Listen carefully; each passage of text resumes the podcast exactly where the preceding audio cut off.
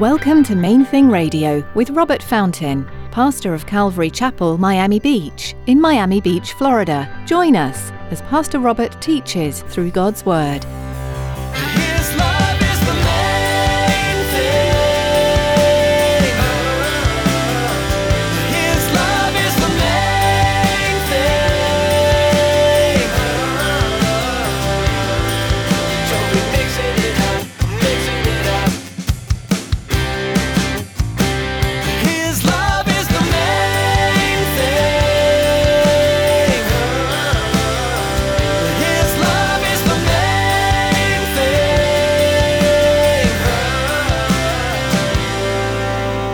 So listen, the, the Bible is warning us that what we say matters.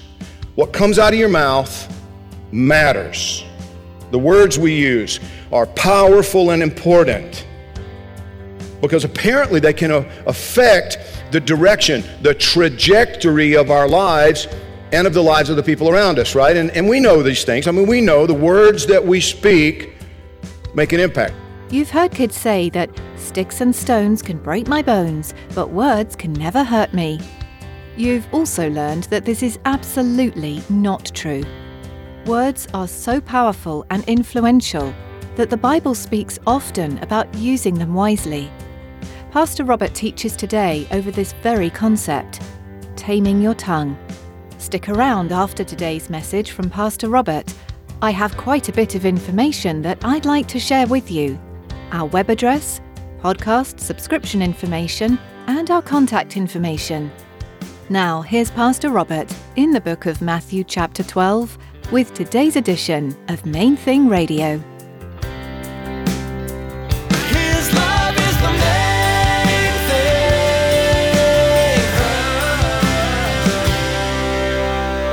We are resuming our study of God's Word in Matthew's Gospel, chapter 12. But I want to use the book of James as a bit of a, you know, like a runway, if you will, to launch us into it, because I think what James talks about in chapter 3 is it's almost a commentary on what Jesus was talking about in Matthew chapter 12. So listen to this. James chapter 3, verse 1, he wrote, My brethren, let not many of you become teachers, knowing that we shall receive a stricter judgment. For we all stumble in many things. If anyone does not stumble in word, he's a perfect man, able also to bridle the whole body. Indeed, we put bits in horses' mouths that they may obey us, and we turn their whole body. Look also at ships. Although they're so large and are driven by fierce winds, they're turned by a very small rudder wherever the pilot desires. Even so, the tongue is a little member and boasts great things. See how great a forest a little fire kindles. And the tongue is a fire, a world of iniquity. The tongue is so set among our members that it defiles the whole body and sets on fire the course of nature and is set on fire by hell. For every kind of beast and bird, of reptile and creature of the sea is tamed and has been tamed by mankind, but no man can tame the tongue. It is an unruly evil, full of deadly poison.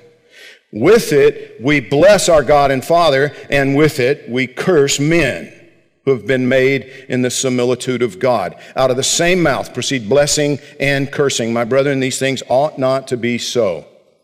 Does a spring send forth fresh water and bitter from the same opening? Can a fig tree, my brethren, bear olives, or a grapevine bear figs? Thus, no spring yields both salt water and fresh. So, listen, the, the Bible is warning us that what we say matters. What comes out of your mouth matters. The words we use are powerful and important because apparently they can uh, affect the direction, the trajectory of our lives and of the lives of the people around us, right? And, and we know these things. I mean, we know the words that we speak make an impact. There's, a, there's been a, an anti bullying campaign in the schools for a long time now, and rightfully so. It's an appropriate, it's a necessary thing because our words matter. What you say matters. We were talking that one of the speakers at this conference was, this past week, was talking about how where he grew up, nobody told his generation what they could not aspire to. Nobody was telling him, listen, you just need to stay home on the farm. Don't even be thinking about computers or politics. Listen, you, you probably ought to just stick to plumbing and automobile mechanics and don't think in terms of banking.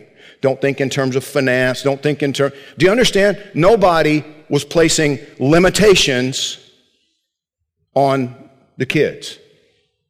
And, you know, a couple of people in, in, in our group, you know, somebody said, you know, thank the Lord, my parents, you know, they, they, they basically told me, don't limit yourself. You can be anything you can dream of. You- can do anything that, that you can imagine. You want to be an astronaut? Well, then strive for that. You, you want to be a musician? Well, then work at that. Don't limit yourself. And I said, Yeah, you know, man, what a blessing. My, I remember my, my mom and dad when I was growing up. My dad would always tell me, Son, you can do anything you put your mind to. You can do anything you want to do. You're smart enough to do anything you want to do if you work at it. Is that true? Maybe. Maybe. Maybe not. Listen to me now. There's absolutely no way in the world, I don't care how hard I work at it, I am never, ever going to be an astrophysicist. It just ain't going to happen. Not me. My son, his brain is wired completely differently. Professional football player. Not going to happen. It's not going to happen. I'd, I'd be broken in half by, you know, some 340 pound lineman. But do you understand what I'm driving at? Now, now listen, the reason this is important, just for a minute, sometimes I'll hear things spoken from, a, and I understand it, coming from a good heart, you know. My dad wanted the best for me. He, you know, he, he really was just, he wanted to encourage me, wanted me to understand I could do whatever I wanted to do. But then it was kind of funny because he would always kind of make fun of men who wore a suit and tie for a living and then went to a gym. And, and he'd say if, if they just go to work for a living, they wouldn't need the gym. Get a real job, you wouldn't have to work out. The mindset. Mindset. I was five years old when I got my first failing grade. Five years old. And I got punished for it. I don't remember the punishment. The punishment wasn't the big deal. The big deal was you're telling me that I'm smart enough to do anything I put my mind to. I'm capable of doing anything that I want to do if I just work hard.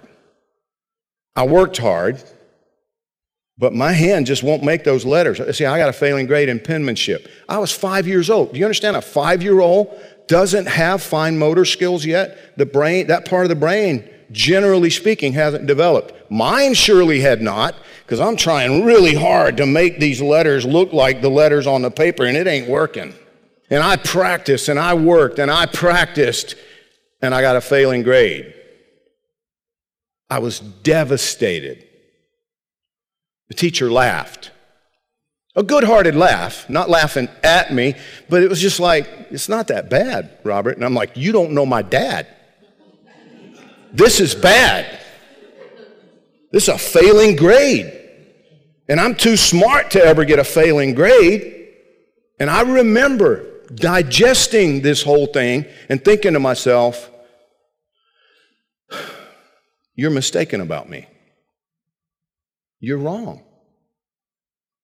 I'm not smart enough to do anything if I just work hard enough because I worked hard and I failed.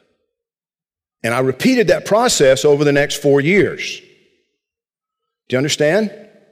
Same process work really hard, fail. Work really hard, fail. Because nobody virtually nobody is really, really, really good at everything. Do you understand? There were a lot of things I excelled at. There was one thing that I consistently failed at without some help. And I got no help. Because you're smart enough to do whatever you want to do if you just work hard enough.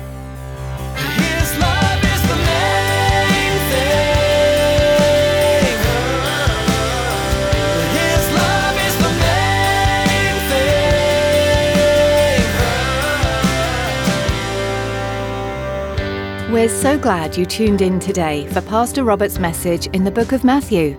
If you'd like to hear today's teaching again or learn more about Main Thing Radio, visit our website at mainthingradio.com. Before our time with you is through for the day, we'd like to take a moment and ask you to consider partnering with us here at Main Thing Radio.